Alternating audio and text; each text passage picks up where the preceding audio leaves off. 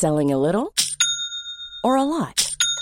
Shopify helps you do your thing however you cha-ching. Shopify is the global commerce platform that helps you sell at every stage of your business. From the launch your online shop stage to the first real life store stage, all the way to the did we just hit a million orders stage. Shopify is there to help you grow. Shopify helps you turn browsers into buyers with the internet's best converting checkout.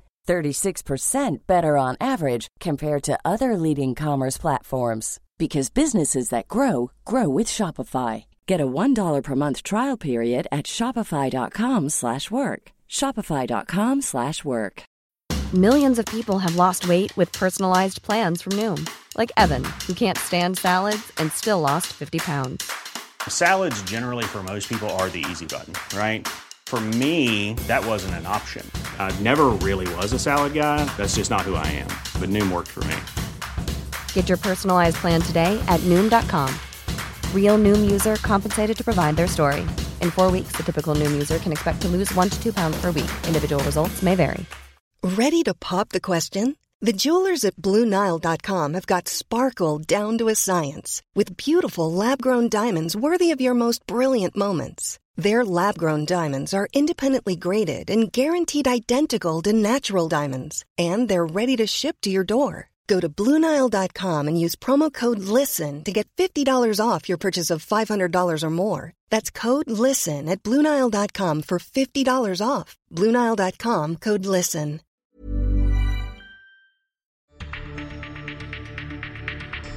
Hello, and welcome to this edition of Joint Action.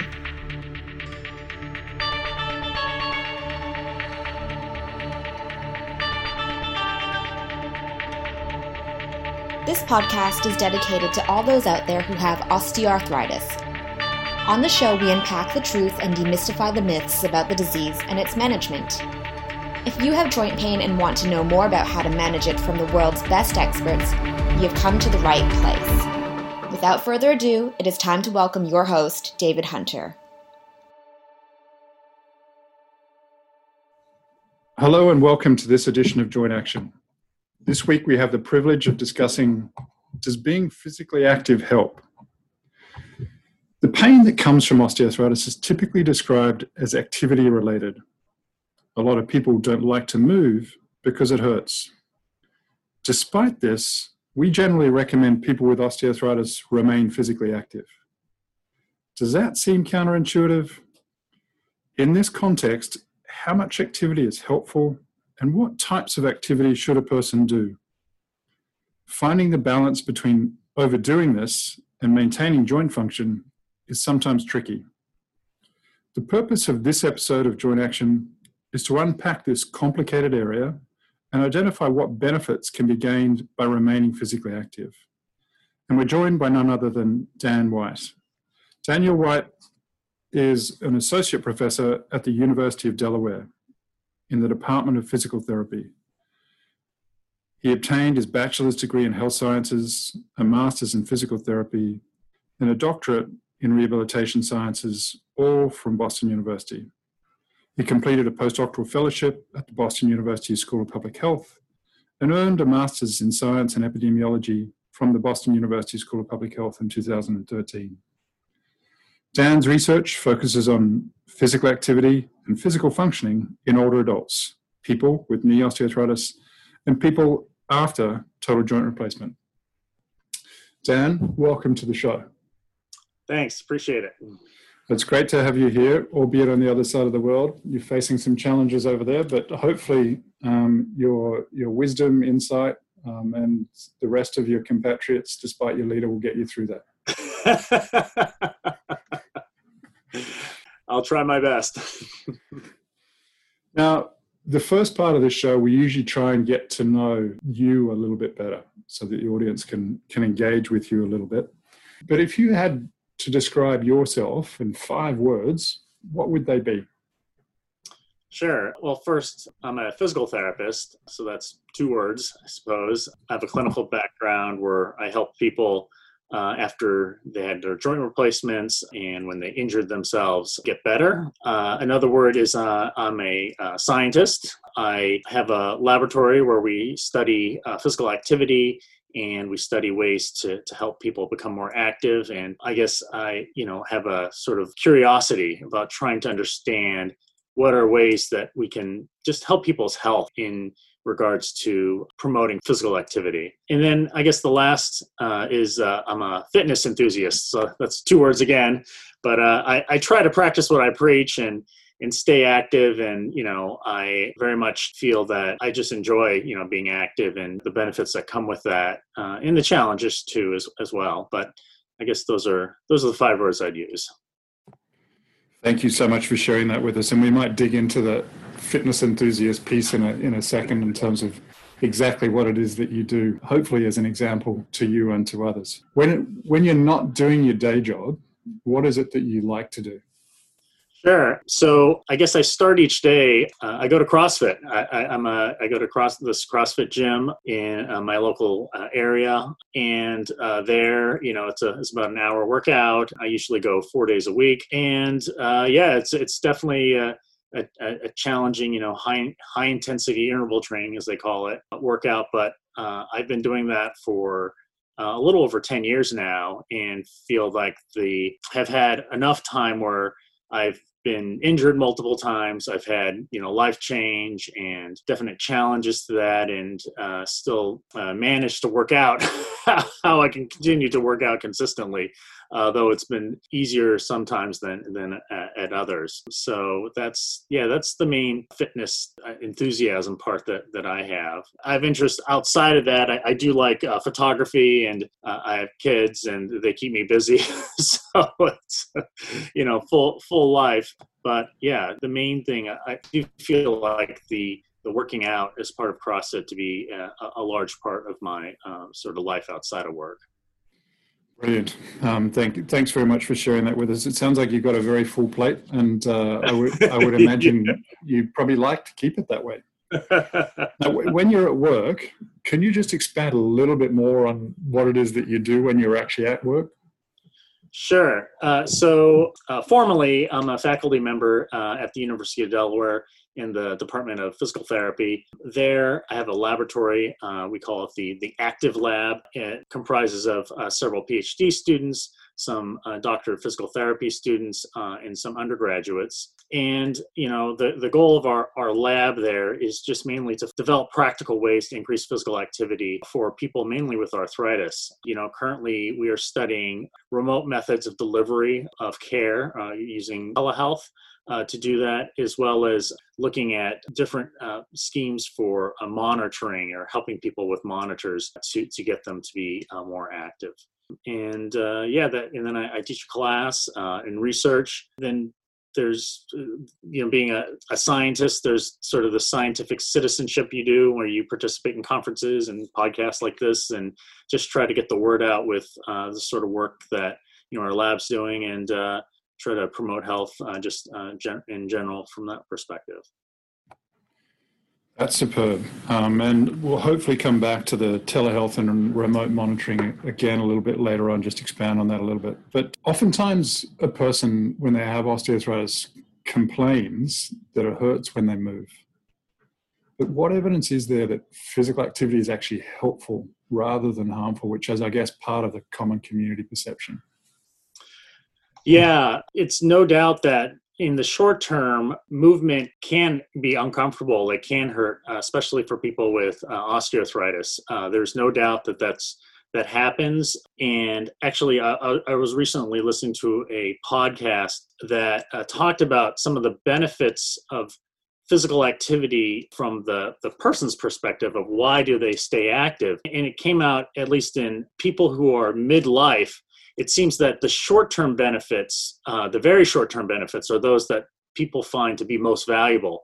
Uh, such as like after you work out, you have this uh, sort of a good, you're in a good mood, you can reduce the stress and those sorts of things that are very short-term uh, benefit. You feel relaxed, and you know, unfortunately for osteoarthritis, when especially when you start it's going to hurt.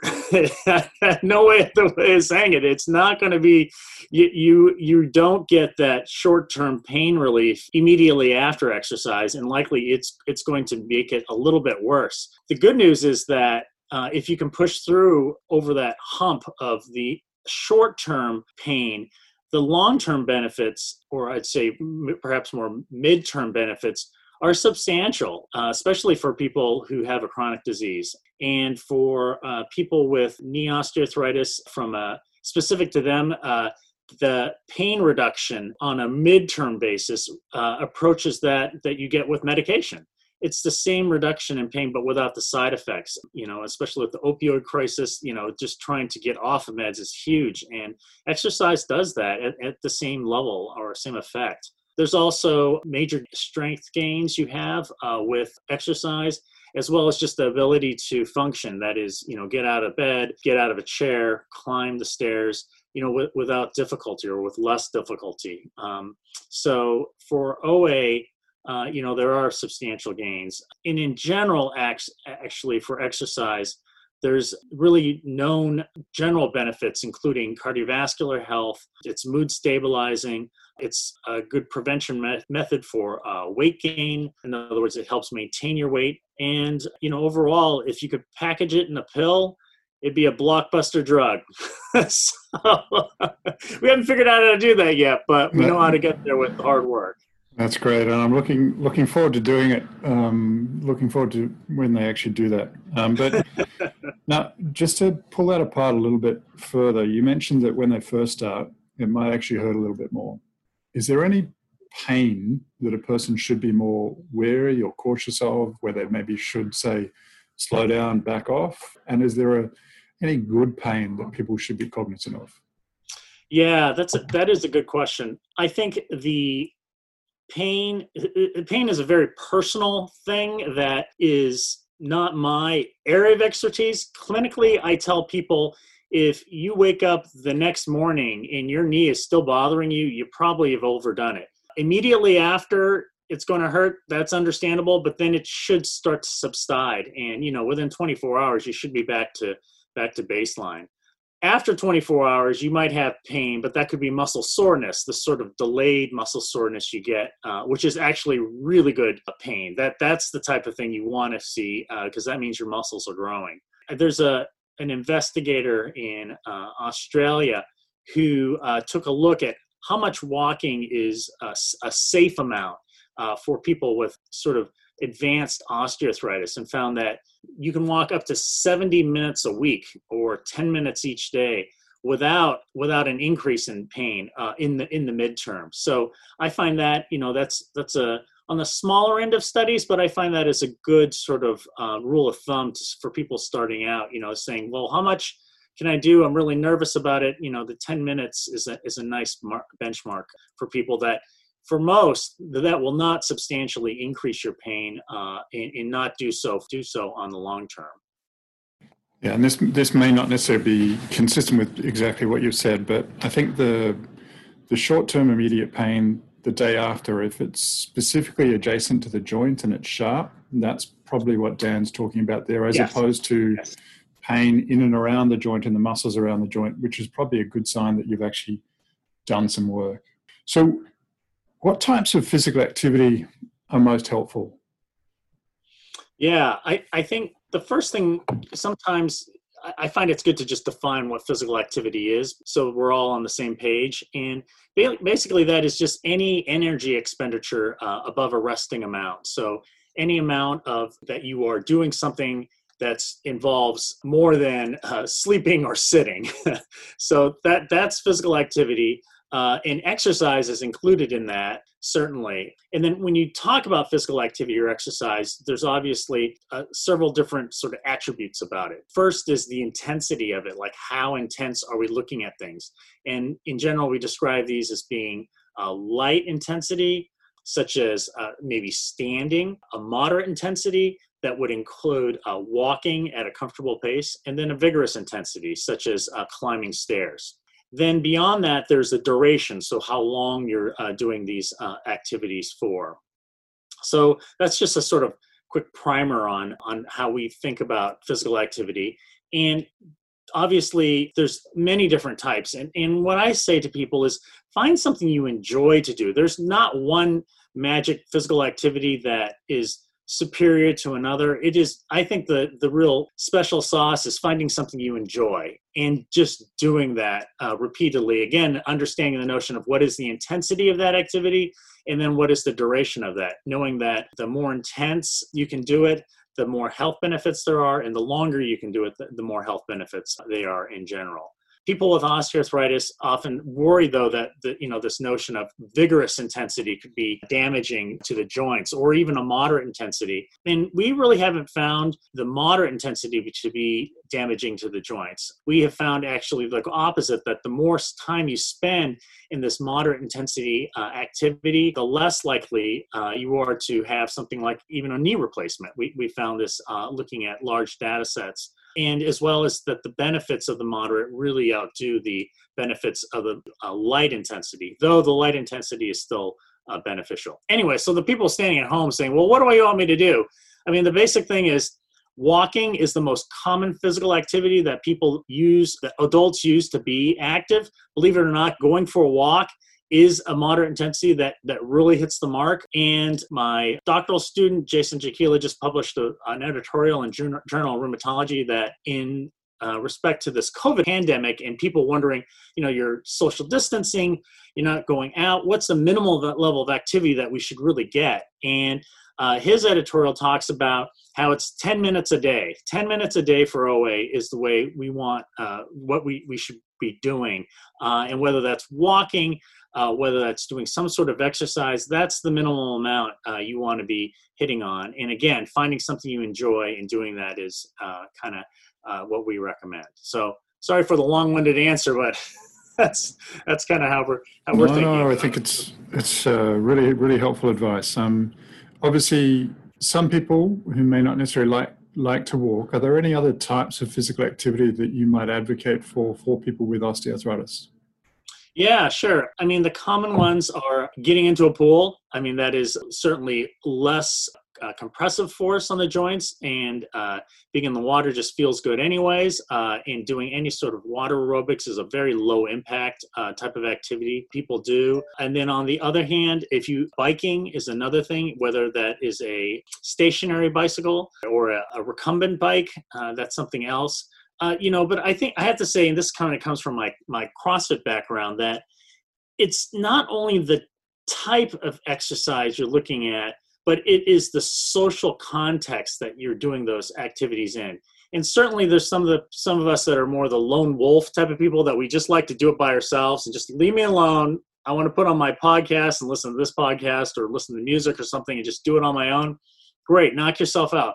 But for a lot of people, it's a very much a social endeavor. And CrossFit has actually done a great job with the community aspect of exercise. So finding a group of people that you like to go for a walk with is a is a very powerful mechanism to to maintain the, in the long term a, uh, a healthy regimen. And so you know maybe there's something with like yoga or tai chi or something that maybe is a stretch for you but if there's a group of people or friends that you can get to, to join you or maybe just even one friend that would be willing to join you or you know that does this and you, you ask to join them i mean that is just a really uh, fantastic recipe for uh, success that's great advice, and hopefully, uh, people will walk away and use that very practical uh, input to make a difference.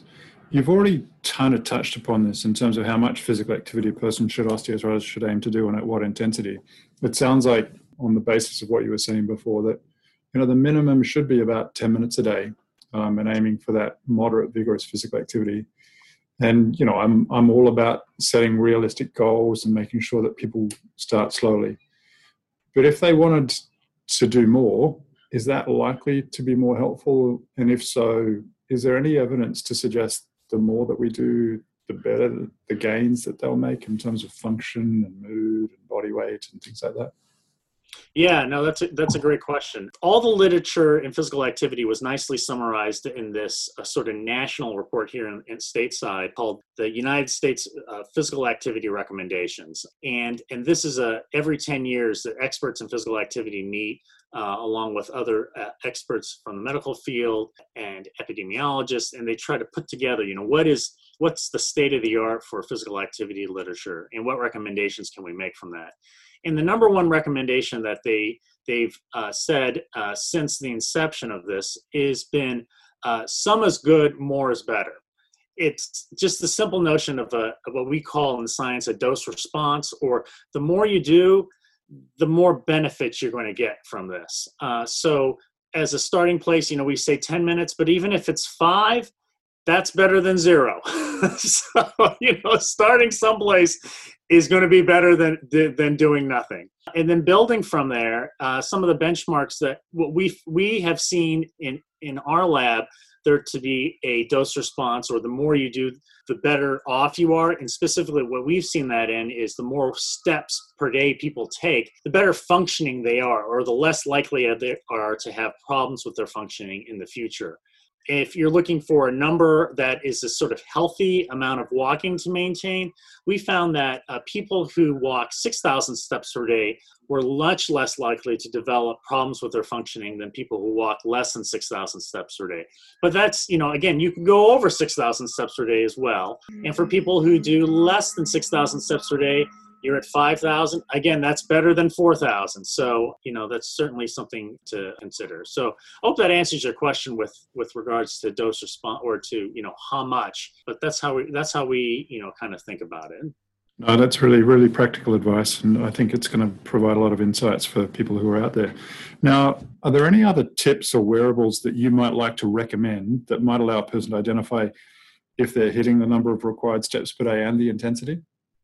Yeah, I think the literature on this has been around for a little while, and there's this really nice um, meta-analysis or this paper that combined a whole bunch of studies and said, okay, what's what's the what's the deal? What's going on here? And that paper basically found that the first step is actually just using a monitor. You know, if you're interested in losing weight, if you don't have a scale, it's pretty tough to do.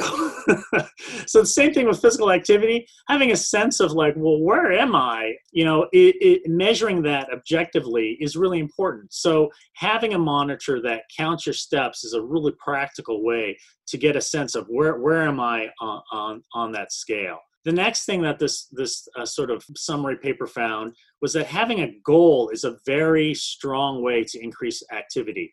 It's it's one thing to just see where your activity is, or similar to your weight, to see where your weight is, but where do you want to go? What what feels like a good number to you?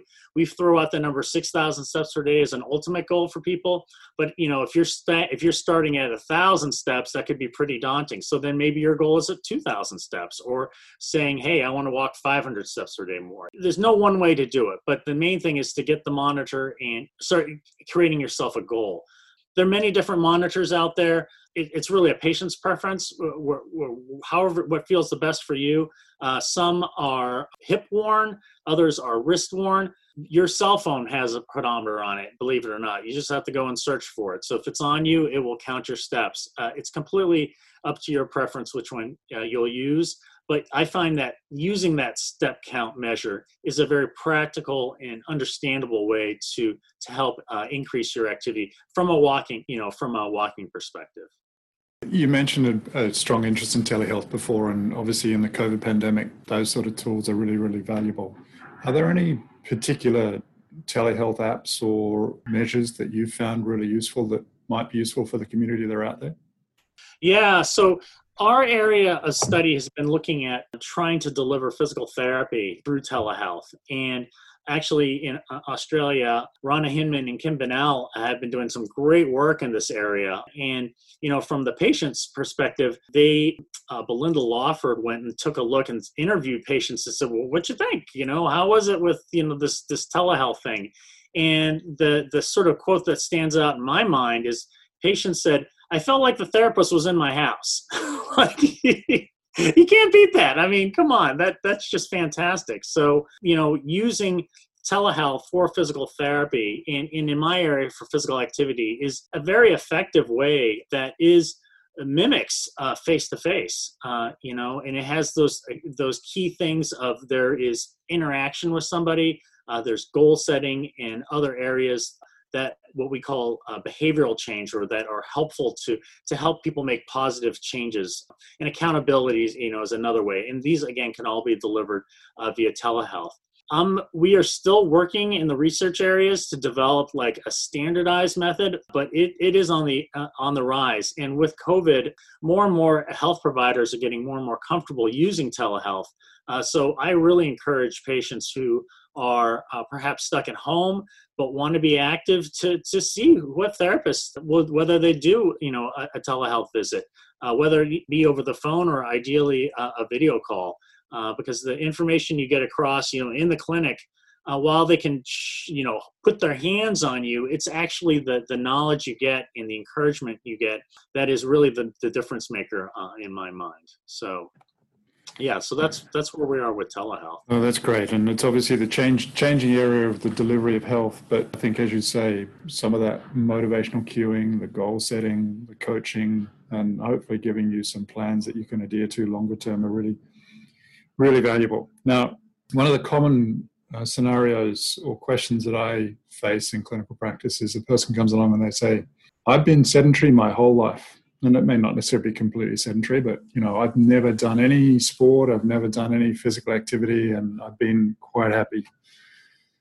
I'm now in a position where I've obviously got joint pain and that's disabling me, and some simple activities of daily living are really, really hard to do. Where do I start and how do I best succeed in being adherent? Yeah, well, I think coming to that realization is actually a big step too. You know, and I think that deserves deserves a pat on the back. You know, to come to the point where you're making a decision to say, "Hey, you know what? I've been sedentary, but I want to do more." Is a notable uh, stage in in uh, in in behavior change or in that in that journey of, of becoming more active. So good for you know good for those people who, who made that decision. Uh, now the question is like okay i've never been active before. You know what do i what do i do? And i think this is where uh, i, I kind of go back to the things I, I, talked about before is you know identifying what are those activities that you do, that you like to do. And, and and understanding that physical activity is anything above rest.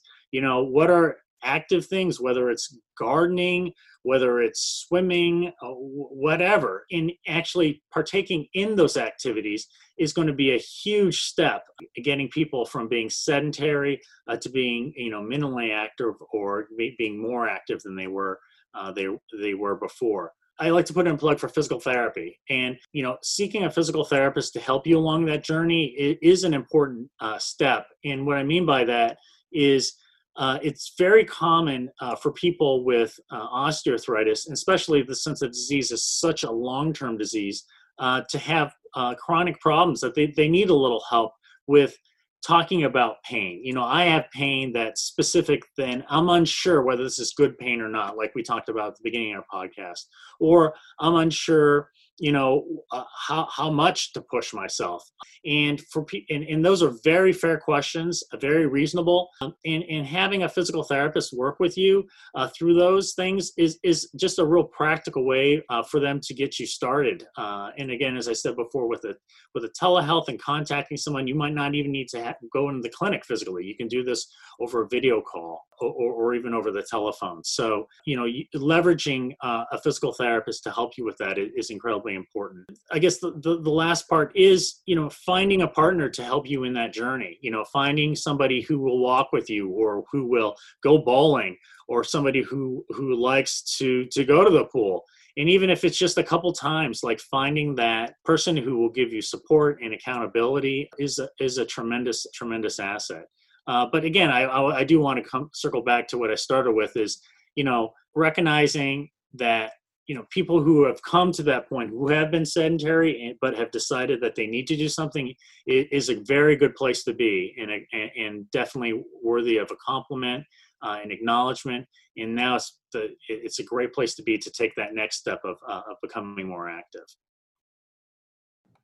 that's great, Dan. And after all of that, I think I'm going to sign you up as my coach so that I, I get more physically active myself. it's really inspirational. Now, you've done quite a bit of work in the space of cumulative load, and I just want to try to better understand what cumulative load is, and I guess also the potential to understand the difference and the, the possibility both for underloading, but also that for overloading. Yeah, so this has been primarily uh, my work of my doctoral student, Dana Voinier, and she had this, she's a mechanical engineer, and she had this real interest understanding how the biology of one's cartilage plays out in the process of being physically active. So we know that cartilage is an avascular or it does no blood supply. So for it to get its nutrients to stay healthy, you have to have a certain amount of, of compressive load to to the cartilage so that all the nutrients that are you know floating around in the knee uh, get through to uh, the cartilage to keep it healthy. So that would from a theoretical perspective kind of have this ideal sweet spot where you have enough you you have enough loading to get the nutrients to the cartilage but not too much loading uh, that uh, starts to damage the cartilage. On the flip side you could have not enough loading, hence the underloading, that not enough nutrients are getting to the cartilage. So, so that, that's a theoretical concept. And what Dana did was uh, she took a look at this large data set of people who have physical activity or they're walking uh, objectively measured with a monitor and then they she measured she had their mris over two years and she took a look at people who had worsening cartilage or that their their cartilage got thinner or they had more defects over time. And what she found was as you would expect people who were at the high end of having being heavy and having very high numbers of steps per day, that those were associated with uh, cartilage worsening. But the, she also found that there was definitely some preliminary evidence that this underloading is happening as well. And by and large, there's a lot more people that fall into this underloading phenomena, that they're not doing enough to keep their cartilage healthy. Yeah, so oftentimes we think of, you know, I don't I don't want to overdo it but by and large for most people with osteoarthritis it's it's you need to do more to keep your joints healthy. You, you need to get up. You need to have that compressive force. Uh, the cumulative load is just the total amount of compressive force that goes throughout the day that includes you know your your all your steps. And we found that there is there there seems to be a signal for a minimal amount uh, that is necessary uh, because if you drop if you don't do enough you you do have a risk of uh, worsening your cartilage so I hope that answers your question. But that's that's uh, the work that uh, yeah Dana has done.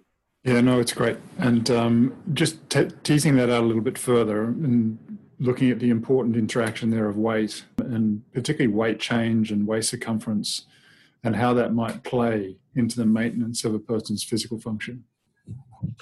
Yeah, we've done some work looking at waist circumference and change in waist circumference and have definitely found that people with larger waist circumference uh, to be more at risk for dif- uh, having difficulty with physical function or, or you know the ability to get out of bed get out of a chair and climb upstairs. And certainly if you look at steve messier's work you know out of wake forest you know this, all the all the trials he has done you know weight loss plays a significant role in combination with exercise. To have the best best changes uh, for functioning and for uh, pain reduction for people with knee osteoarthritis. Um, I guess my personal thoughts on this are weight change is hard. it's a really hard nut to crack. Uh, that's very challenging, and not that you shouldn't aspire towards that, but it is very challenging. What we've found is that for most people over the long term, their weight doesn't change but those who are more active or become more active actually uh, do have better outcomes in terms of their specifically to their functioning so if weight loss has been something you've really been challenged with the activity is easier to do that is that is a, a simple way that most people find they can uh, modify in their lives or, or make a difference in and, and, find they can stick to a little bit easier than weight change uh, certainly, we recommend both. Uh, but if you want a good starting point and you have to decide, am I going to cut the meal or am I going to go for a walk? I recommend you go for that walk. You know, try try that first and, and go from there. So another common question that I get asked is, you know, is running harmful? And you know, other high impact sports, whether it be you know basketball, tennis, uh, Zumba, lots of different choices that are out there. Are they helpful or harmful for a person who've got osteoarthritis? Yeah, that's a good question. So, in the literature, it seems that there's several meta-analyses or these studies that summarized all the literature that was out there, uh, and these st- that, that were done several years ago. and these studies found that for recreational runners, there was they actually had a protective effect. They were less likely to have uh, knee osteoarthritis or uh, or worse symptoms uh, compared to people who are sedentary. People who are competitive or have or the ultra marathoners, there is some signal that that might increase your risk uh, uh, of knee osteoarthritis. Uh, but then it's hard to distinguish. You know, when do I go from being recreational to being uh, competitive you know and how does that go so I, again I, I think by and large people's fear of damaging their joints from a public health perspective we are that message has gotten out there too much it's people aren't doing enough we need to do more and if it's if it's running that you like uh, i go run i mean and you can see how your knees respond if that starts to hurt and it's over this 24 hours that we talk about, but you like that intensity, well, then it might be cycling. And I've, I've known plenty of runners who've transitioned their careers from running to competitive cycling. Uh, and that's a much lower impact uh, activity. So, yeah, I think that's, again, I, I, I do play, I do put a lot of value in that activity because for that runner, you know they get a lot of joy out of that. And and it's a it's a you have to mourn that loss to let go to let go of that if it's impossible. So you know that's a big decision uh, decision to make then again you got to do what's best for you as well. So evaluating what the pros and cons are and how your body responds is important but but try something. Keep trying trying something. Don't, don't give it up and say i want to sit on the couch and that's it. There's lots of things you can do. Yeah, stay away from the couch that's for sure. Now are there any patient friendly resources or links that you'd like to share that might shed further light on this topic?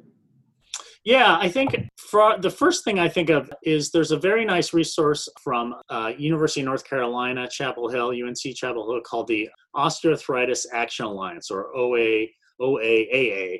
Uh, and that's something you can Google UNC uh, OA Action Alliance.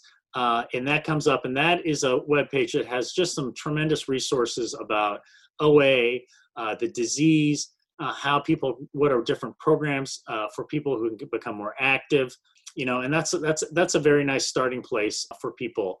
There are other groups. There's Arthritis Foundation uh, here in the United States uh, that has resources. There's this Walk with Ease program. Those are the ones that come to mind. Now, again, I, I have to say that if you are younger and you're saying well that's great dan but you know i'm on the younger area or uh, age is just a number. I feel young at heart and i want you know something that's going to be i don't know more challenging. And in that stuff again i recommend go see a physical therapist and ask him you know what's the most i can do? and and and be challenged and see how far you can go with that uh, stuff. And it's very powerful to take those steps and uh, see somebody and really make that change and you you won't regret it. You really won't. Wonderful advice coach. I'm, I'm listening. Um, now, is there anything that i didn't ask that i should have?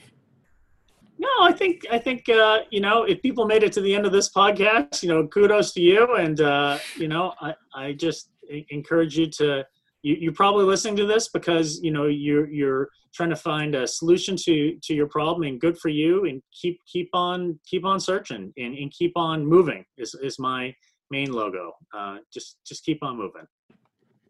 Now moving on from that topic and learning a little bit about you and what makes you tick but what's the biggest challenge you have with your specific role right now and how are you going to overcome that yeah, uh, the big challenge now is finding for our the way our area works is funding you know we write grants and you know we beg people for money. It's kind of like a small business and we go out and we ask people to to fund what our ideas are. And yeah that that's that's definitely a challenge uh, these times. I mean the the science is competitive and there's limited funding. So just trying to be enthusiastic and keep your head above water and find funding for the ideas we think are going to be the next uh, the next version of sliced bread is how we go about it.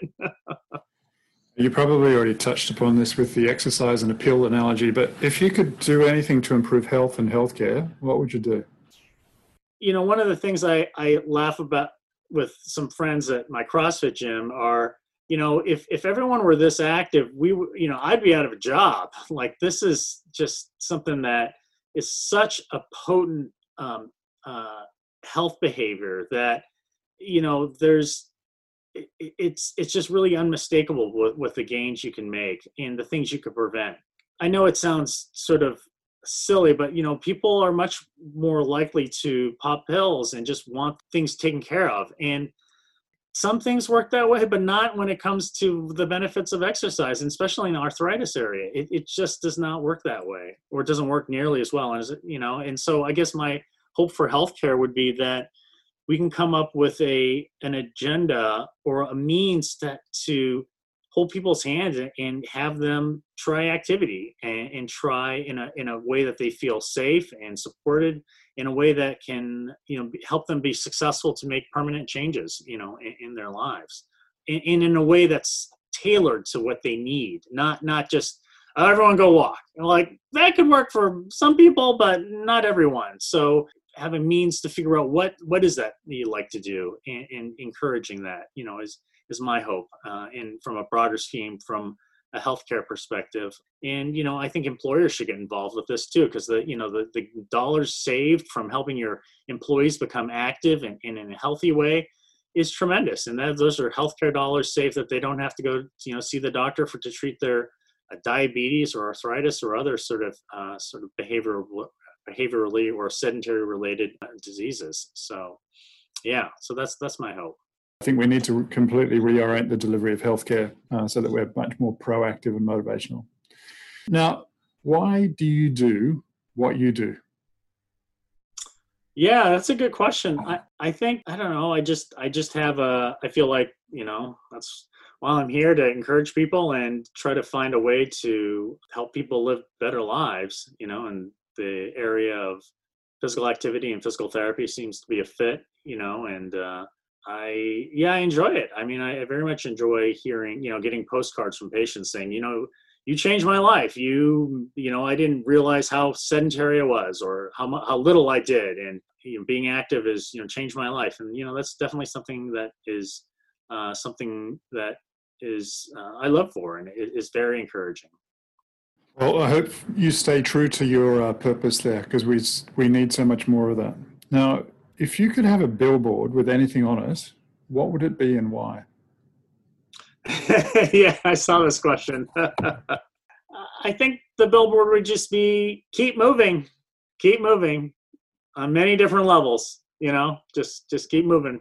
The longer you're here, the more challenges you face, and they some get harder than others, and just keep moving forward and keep moving. It, is incredibly important. And you know for me personally like exercise and just being active has been you know it's not going to be a uh, it's not a cure-all it's not a panacea but it definitely takes off the the heat sometimes and it, it definitely helps get you through. So you know that, that's that's my that's my billboard.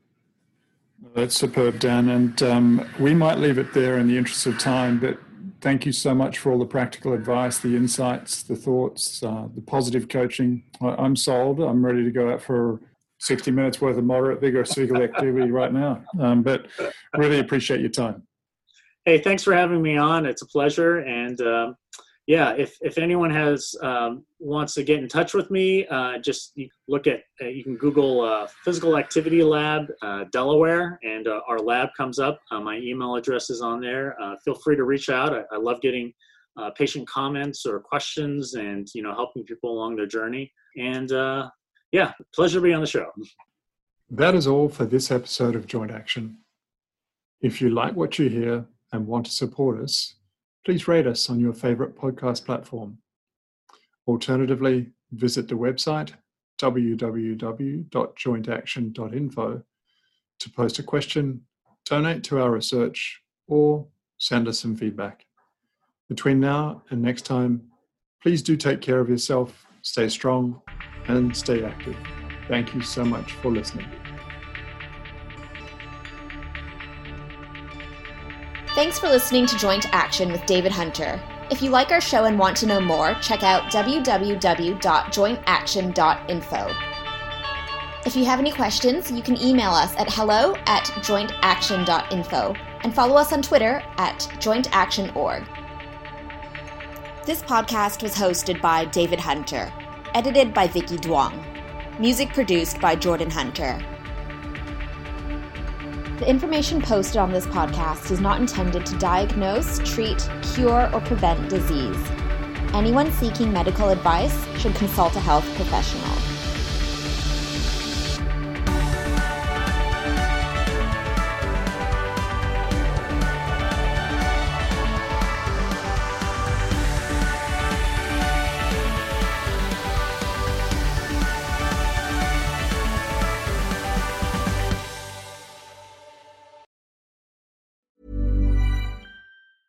Mom deserves the best, and there's no better place to shop for Mother's Day than Whole Foods Market. They're your destination for unbeatable savings, from premium gifts to show-stopping flowers and irresistible desserts. Start by saving 33% with Prime on all body care and candles. Then get a 15-stem bunch of tulips for just $9.99 each with Prime. Round out Mom's menu with festive rosé, irresistible berry chantilly cake, and more special treats. Come celebrate Mother's Day at Whole Foods Market. Hold up. What was that? Boring. No flavor. That was as bad as those leftovers you ate all week. Keke Palmer here, and it's time to say hello to something fresh and guilt-free. Hello Fresh. Jazz up dinner with pecan-crusted chicken or garlic butter shrimp scampi. Now that's music to my mouth. Hello Fresh. Let's get this dinner party started. Discover all the delicious possibilities at hellofresh.com. Hey, it's Paige DeSorbo from Giggly Squad. High quality fashion without the price tag. Say hello to Quince. I'm snagging high-end essentials like cozy cashmere sweaters, sleek leather jackets, fine jewelry, and so much more. With Quince being 50 to 80% less than similar brands. And they partner with factories that prioritize safe, ethical, and responsible manufacturing. I love that. Luxury quality within reach. Go to quince.com slash style to get free shipping and 365 day returns on your next order. Quince.com slash style.